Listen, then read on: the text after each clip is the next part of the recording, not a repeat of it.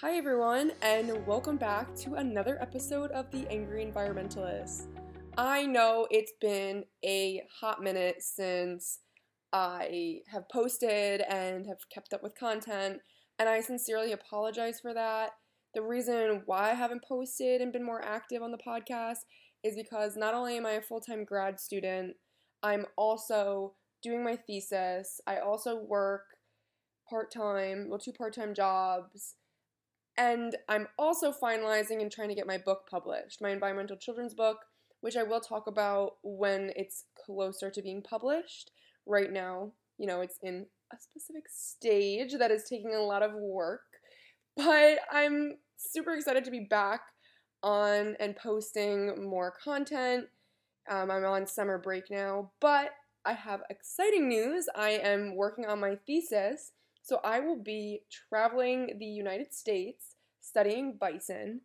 And I'll talk about that in another episode. But this episode, we are going to be focused on coexisting with coyotes. So without further ado, I'm going to play this track that I actually recorded in January with someone from the Gotham Coyote Project. So let's get started with that.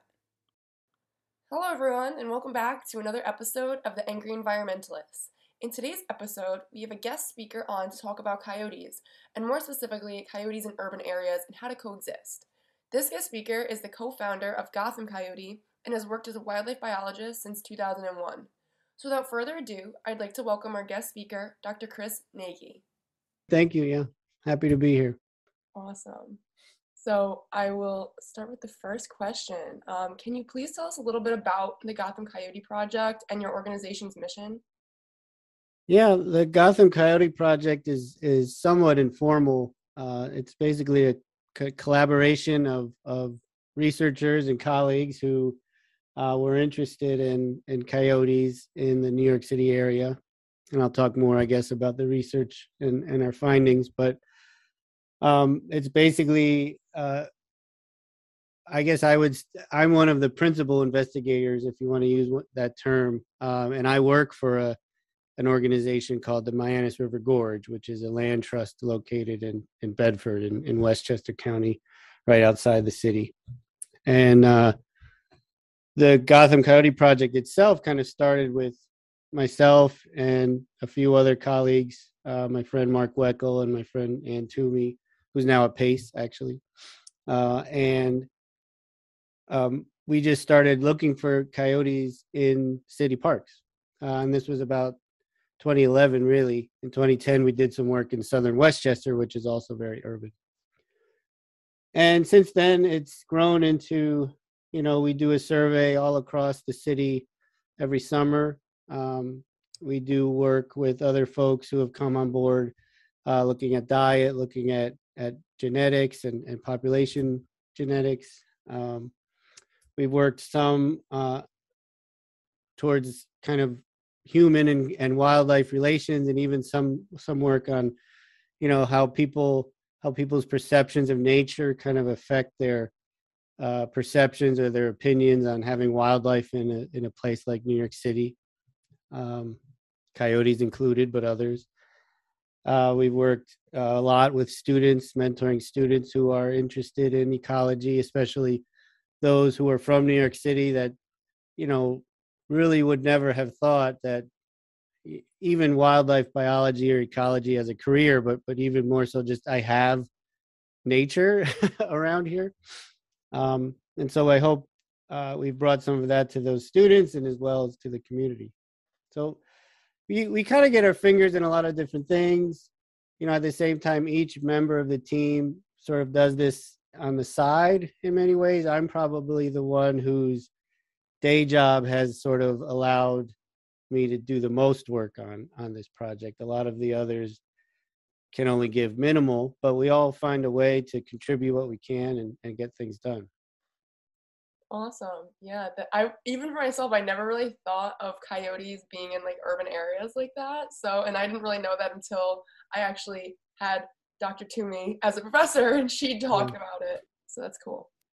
It's new to New Yorkers. I think, you know, that stereotype that New Yorkers, you know it's it's it's the whole the city itself is their whole world in, in many ways and and that's true to a degree and in this case you know coyotes have sort of colonized and and entered and and flourished to one degree or another in almost every city in the continental US and, and even Canada and Mexico. So, you know, the the shock that, that people have about seeing them in New York is understandable, but also like it in, in some ways it it shouldn't that be that much of a surprise because they're everywhere else and new york is just one of the last places um, it is you know very urban and very large and so it's interesting in that way but there's coyotes in la and denver and boston and dc and atlanta and, and you know basically every city um, in the us except probably except for hawaii uh, they haven't swam out there yet, and um, you know the very very high reaches of Alaska where you get into the tundra and stuff where where we don't really see coyotes yet.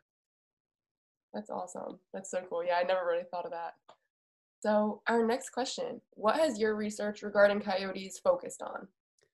Mine personally has stuck with, or at least the the the, the questions that I have the resources to to look at myself mainly has to do with where are the coyotes and and in those places where we find them are they breeding yet and and what places in an urban landscape would provide those resources so over the years we've run camera trap surveys and camera traps are those uh, digital cameras that you can put on a tree and anything that walks in front of them it takes a picture and so you can use them to study all kinds of wildlife and the fundamental question they answer is you know what species are here uh, if they're you know well able to be photographed. So you know, very tiny mice or birds are not very well studied with cameras, but mammals generally are. Anything bigger than a squirrel. So you can look at deer and coyotes and, and bears and turkeys are one bird that that works well with them. So you know, you put the cameras up, you leave them for a certain amount of time, and you see what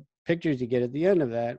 And if you put those up uh, long enough and and uh, frequently enough and, and enough cameras at the right time of year, you can learn where you can start seeing patterns of where animals are versus aren't, and maybe you can see correlations between the cameras that pick up a certain animal or many animals, whatever you're interested in. And um, with coyotes, I'll, I'll, I'll, cut to the end. I mean, basically, coyotes can live nearly anywhere that there's some sort of green space. We found there's been really no patterns at given the places we can put cameras. I can't put a camera in Times Square, um, but if you're given some amount of of vegetation, you'd probably see a coyote there uh, sooner rather than later.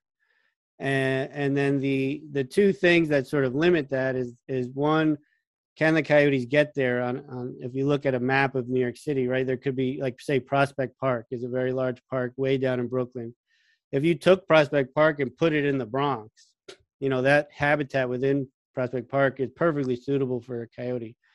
But what probably has kept them out of there until now is simply its distance away from everything else. And so rather than how good the little place is by itself, it's more about its arrangement in the, in the larger landscape and can a coyote even get there?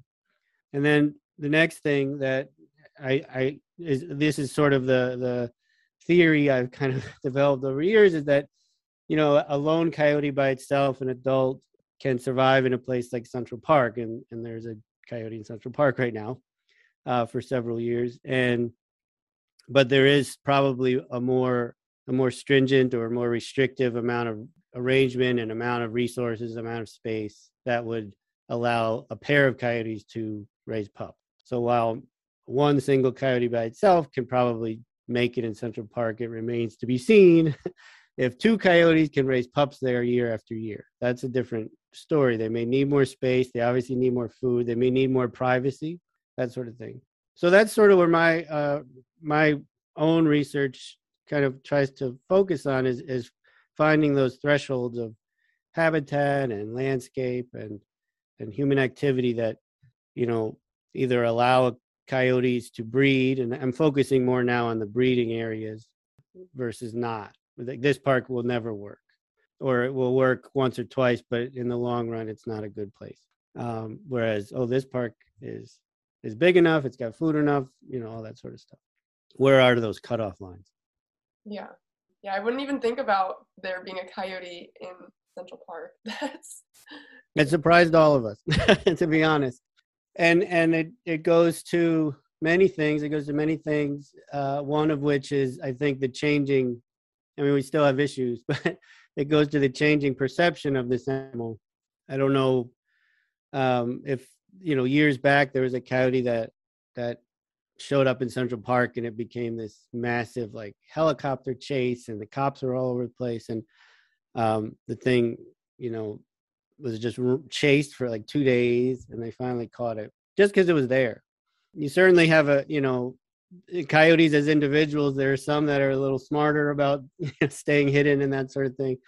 But i think a lot of it the fact that we can have one now there for three or four years now shows like how much calmer people have gotten. From just the regular person on the street to the police department to the, the media even you know and it hasn't become this huge hysterical thing.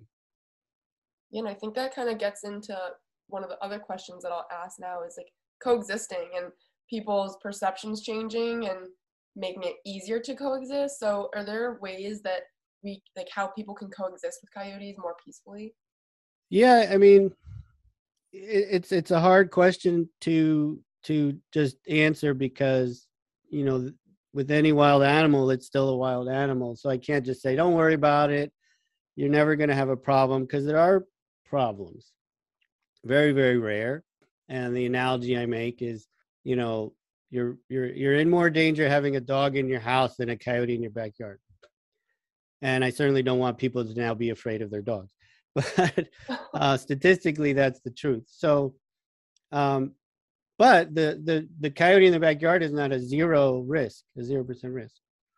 Um, and so yeah there there are thing the number one thing at this point in the city uh, is we've never really had any coyotes that um, you know got food habituated uh, really badly in the two cases i can think of where something was uh, starting to happen, we were able to intervene. And but when I say we, we were part of a you know group of folks who who were able to or who thankfully enough we someone contacted us and we were able to to work with the parks department who sort of did a lot of the hard work of actually trying to educate the community you know educate it was actually a golf course so educating the staff and that sort of thing about don't throw your sandwich to the coyote. Don't try to get a picture of it, get closer, all those sort of things. And to teach also the users of the course too. So that's the number one thing is is first off, don't be scared if you see one. If you see one, you know, to sort of normalizing the fact that they are here, but that you don't want to then encourage further close contact, right? If you see one out in the woods while you're hiking in one of the big parks in the city, and there are several of them, um, that's not a cause for concern. But you also don't want to try to be best buddies with it, right? So they're not pets, but they're also not monsters. Um, I think that's one thing that that's kind of the first step is to make that to thread that needle. um, for people, people in say like Westchester where coyotes have been here longer, and sort of the the landscape allows for like much closer contact. Whereas like in the city, if you want to see a coyote, you kind of have to go out and see, you know, to a park. Uh, we haven't had any problems with coyotes in an apartment building or something, right? Or in the middle of Manhattan or, or in the middle of a really big urban space. There needs to be some green space nearby. Uh, in Westchester, though, it's very easy to see a coyote in your backyard because right over there is more woods. So you de- you do tend to have more direct contact. The coyotes, you know, maybe sniffing through somebody's garbage if they're not closing up properly, or if someone's letting their dog off leash, run around all over the place, and the dog finds a coyote, a coyote den, and the coyotes defend the den. You know, then you have an issue. But the issue in that hypothetical that I just laid out is that you probably shouldn't have let your dog run all over the place. So it's a lot of education, um, but also the acceptance of this new this new reality just as we've accepted so many other things in our lives right? Nobody very few people are saying you know there shouldn't be any roads because cars are dangerous.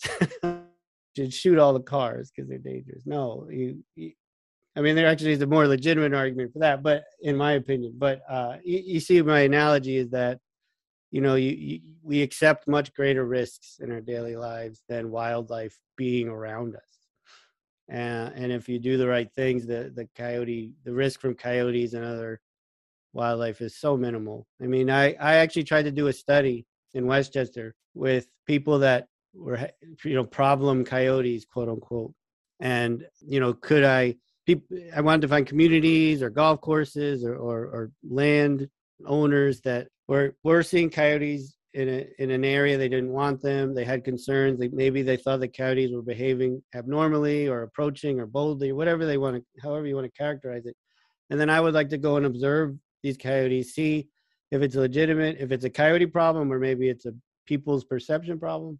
And then can i intervene or not and do something change the coyote's behavior or recommend removal or whatever it might be. I couldn't find any places that had like legitimate problems. Everyone would would see coyotes uh, everyone i spoke to were sort of well yeah i mean you know either they thought they were cool and as long as they stayed over there we're fine with it.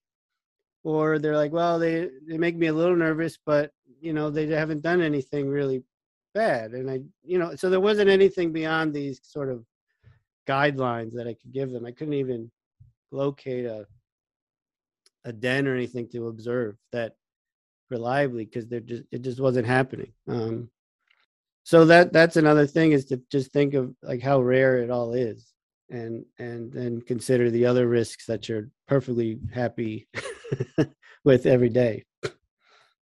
Yeah that's i think that was awesome explanation. It's people's perception and learning that their behavior is most of the time normal. And if there is something that you see as problem is like contacting the right people um, so I totally agree with that. Yeah, and and you know, coyotes are not endangered, and you know, if you do, if if one needs to be removed or a few need to be removed, then that's that that can be evaluated case by case, and it can be done if necessary. And then you'll have more coyotes, you know, in less than a year, and they'll be the coyote needs to learn that I could maybe I should eat these dogs. maybe I should eat these little dog that's running around uh, it needs to be taught to some degree that that's an opportunity or that people if i approach them might throw me some food so they can take a picture of yeah. they need to be taught that. They don't start off like that. So if you you don't you know it's sad for that individual animal but if that animal learns that and and you cannot change that behavior and you do need to remove it the next coyote that shows up will isn't necessarily going to do that. Yeah so I think like a big part of it too is like public outreach and education. And I know like at my job right now, I'm actually doing a coexisting program. So I'm hoping that hmm. things like that will actually. Where do you work? I work for privacy reasons. I am taking this little five second clip out of the podcast. Oh yes, yes. Did we we've put up cameras there several times. I, I think I met one of your coworkers like two summers ago. Yeah, there's a lot doing. of coyote action going on there. I was actually yeah. out the other day walking around and a coyote, I just like, I was like, oh, a dog's running. And then I look closer, I'm like, oh, that's a coyote with like a huge yeah. on its back. And it was fine, but. was... yeah, that was one of the places that we we went to and um I, you know, I think I, am sorry I don't remember your colleague's name, but but she showed me a spot like here's where we have a camp, and the kids play. And sometimes early in the morning, we see a coyote running back and forth. And I said, well, please, if if it goes beyond that, right, where the kids are out and the coyote comes, you know, contact me and we can come and observe. And and you know, the one place that this did sort of work was a golf course in the Bronx, where and I talk about this example a lot. If if you've read other, you know, maybe articles I was in because it's the only one I have, but where we actually did have um, a, group of coyote pups coming out on the green you know, this is how it starts. The, the reports I got were that coyotes were running all over the green and they were chasing the lawnmowers and taking food out of like people's lunch boxes that are on the golf course or, or on the golf cart or, and you know, all these stories.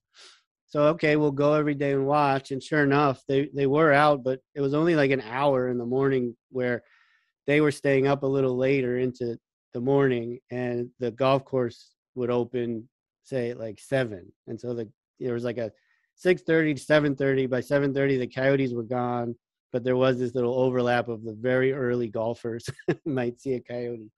And in that case, you know, the very restricted area in the Bronx, the coyotes didn't really have anywhere else to go. Um, we knew from cameras and other things that there was a, you know, that there were two adults obviously that had the litter initially, but the female had been killed or disappeared or whatever. So my theory was that the father was going out to forage and the pups were left by themselves and they were very young and they just started wandering all over the place. And there was a juvenile male who was kind of watching them but he probably didn't know what he was doing. And so you you did indeed have them just be a little more exploratory a little more curious as, as young animals will be. But by august they were adults and skittish just like every other coyote and didn't bother anyone after that and and we were able to observe this and and and map out where the coyotes were and and and uh, tended to go and and uh, that at least gave people the the the comfort that like experts were on the job if you want to call us experts but you know there, we were at least trying to measure something and determine whether there was a real problem or this was just sort of a a behavior or or young pups being pups a little more than usual and that sort of thing and it did it changed and and everything uh, was fine by the end. And i think maybe perhaps us being there every morning maybe scared the coyotes a little bit um, just a new a new change to their environment these people looking at them with binoculars every morning was something that made them retreat a little bit. So you can be subtle about changing their behavior too and and but anyway, in the in the end, it it, it did just it was temporary. There was a reason for it. We were able to find the reason, but I haven't been able to find that sort of situation again, where there's something that we could evaluate and potentially intervene, and then you know it worked. Um, in most cases, what happens is somebody calls me, not to belabor this point too much, but I'll get a call from like a local town or something in Westchester again, where where people where people's residences can be like right where the coyote is. Or different, a little different than the city.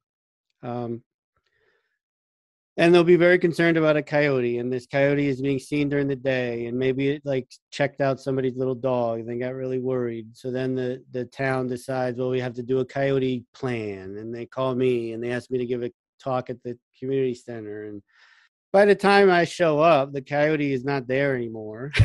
it's not bothering anyone. No one sees it. No one comes to the talk, and the plan never happens because it's it's this flash in the pan thing. And and I would like follow through be great. And there are towns that have done it out west where there are just more coyotes and they've been around longer.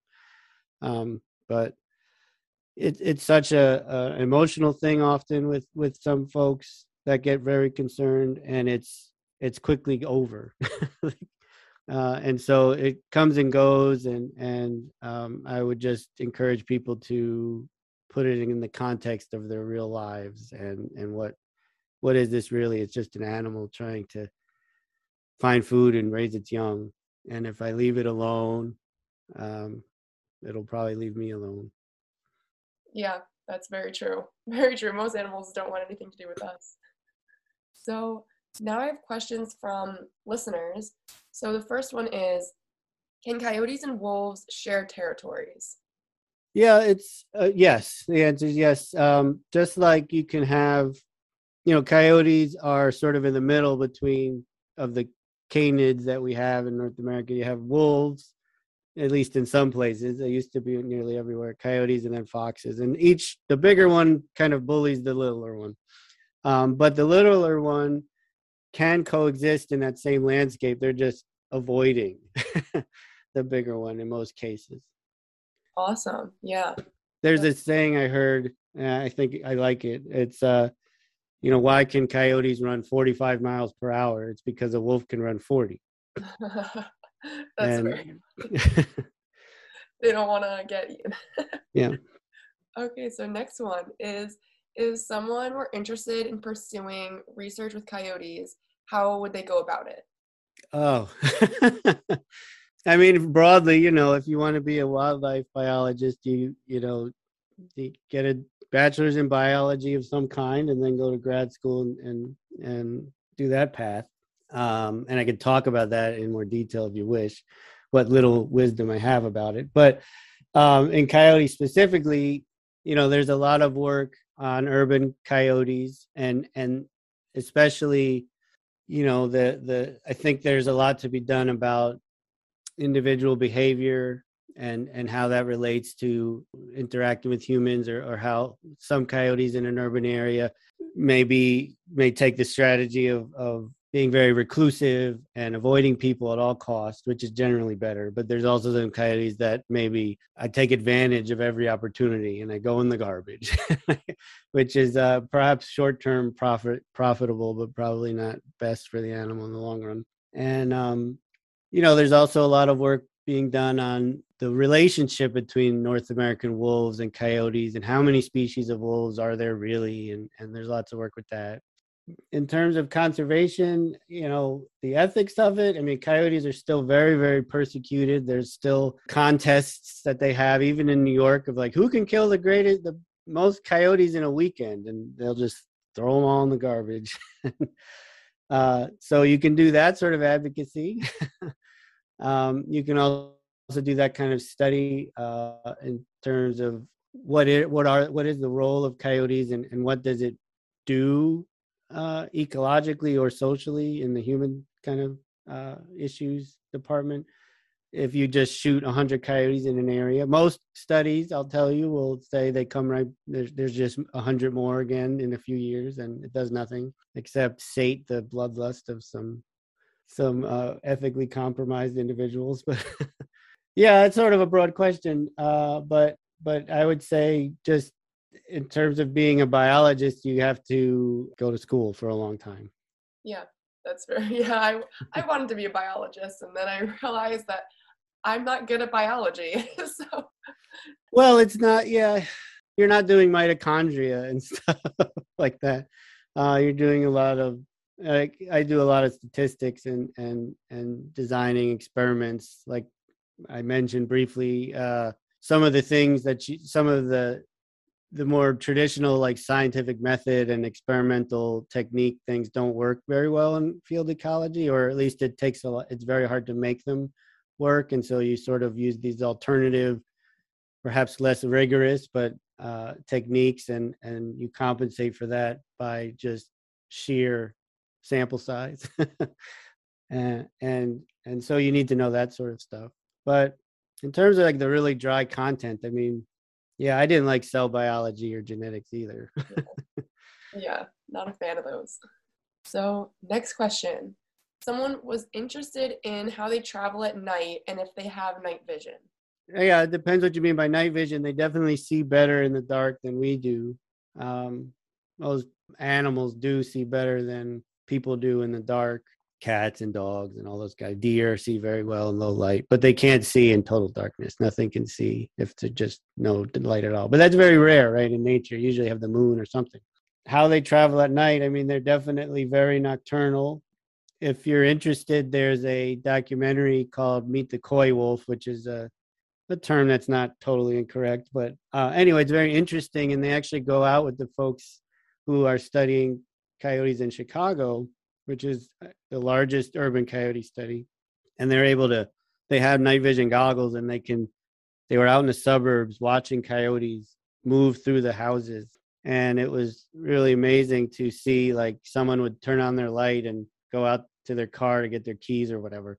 And the coyotes like stops and hides behind a tree and the person walks in, walks out, and then he runs and goes on his way. And so they're there. And and they're just really good at staying hidden. I'm thinking of like when I see like night vision, I see like a coyote with the night vision goggles on. That's what I was like imagining. But here's our last question um, Are coyotes related to dogs? Yeah, you know, coyotes are very closely related to gray wolves, and dogs are effectively gray wolves that have been, you know, bred by by people. And so, yes, and you can have, if you were to have them in a lab or something, coyotes and dogs can have viable offspring. And the, to the degree of that happening out in the wilderness, I'm sure it happens. We found that coyotes in the east, and when I say we, colleagues of mine who are geneticists, basically every coyote in the east is has some background, some ancestry with both wolves and dogs. And I don't think it, whether it's been settled as to whether, you know, that dog ancestry is via wolf, right? So the for a given coyote, it's 50% coyote, 25% wolf, 25% dog. Does that dog section mean that it's one of its ancestors was a dog or or was one of its ancestors a wolf dog, right? So that, that there's been lots of people who like to breed wolves and dogs together and then they realize they're a miserable pet and so they let them go and that's how you have things like black wolves uh, and things like that and and and the the dog genes and dog alleles have been present in the wolf species for a long time in many different ways and so it's a mix up as to whether coyotes and dogs actually breed in nature there's some things that don't work like um I'm not an expert on this either, but like uh, I, I, believe dogs tend to go into heat. Dog, you know, female dogs tend to go into heat in the fall, whereas coyotes generally have pups in the spring, and um, male dogs generally don't take care of the female dog. Uh, and so, if a male dog and a female coyote got together, female got pregnant, the male dog would just go, would just go home, and that would kind of ruin that whole uh, endeavor because as the uh, you know as the coyote mother is uh, nursing the pups, the father needs to feed them. So if that doesn't happen, then the mother's not going to be able to do it. So there's a lot of kind of barriers that make it very, very unlikely that it'll happen. But I imagine it could. Some people think that as coyotes move out into Long Island, which they're doing, um, maybe we will see more dogs, you know, coy dogs as they're called, because there's such limited options for the coyotes that get out there. There's no other coyotes there. I'm I'm sort of skeptical of that myself, but we'll see. Awesome. Well, that's my last question. If you have anything else that you wanted to add. Yeah, if you're interested, you can find us on Facebook, Gotham Coyote Project. You can find my own organization, the Mianus River Gorge, M-I-A-N-U-S dot O-R-G is the website, mianus.org. And we have a newsletter. We have a research newsletter. You can find our papers on there if you want more detail about this subject. Um, and then anyone can email me if you want, C-H-R-I-S at M-I-A-N-U-S dot O-R-G, Chris at Mianus dot org. Awesome. Thank you so much for coming on. Sure, sure. This was fun. That wraps up this episode of The Angry Environmentalist. Thank you so much for listening. I really hope you learned something about coexisting with coyotes. If you have any like more questions, please feel free to reach out to our guest speaker. You can also always DM me at the Angry Environmentalist on Instagram. So it's at angry underscore environmentalist. And remember to stay angry and create positive change.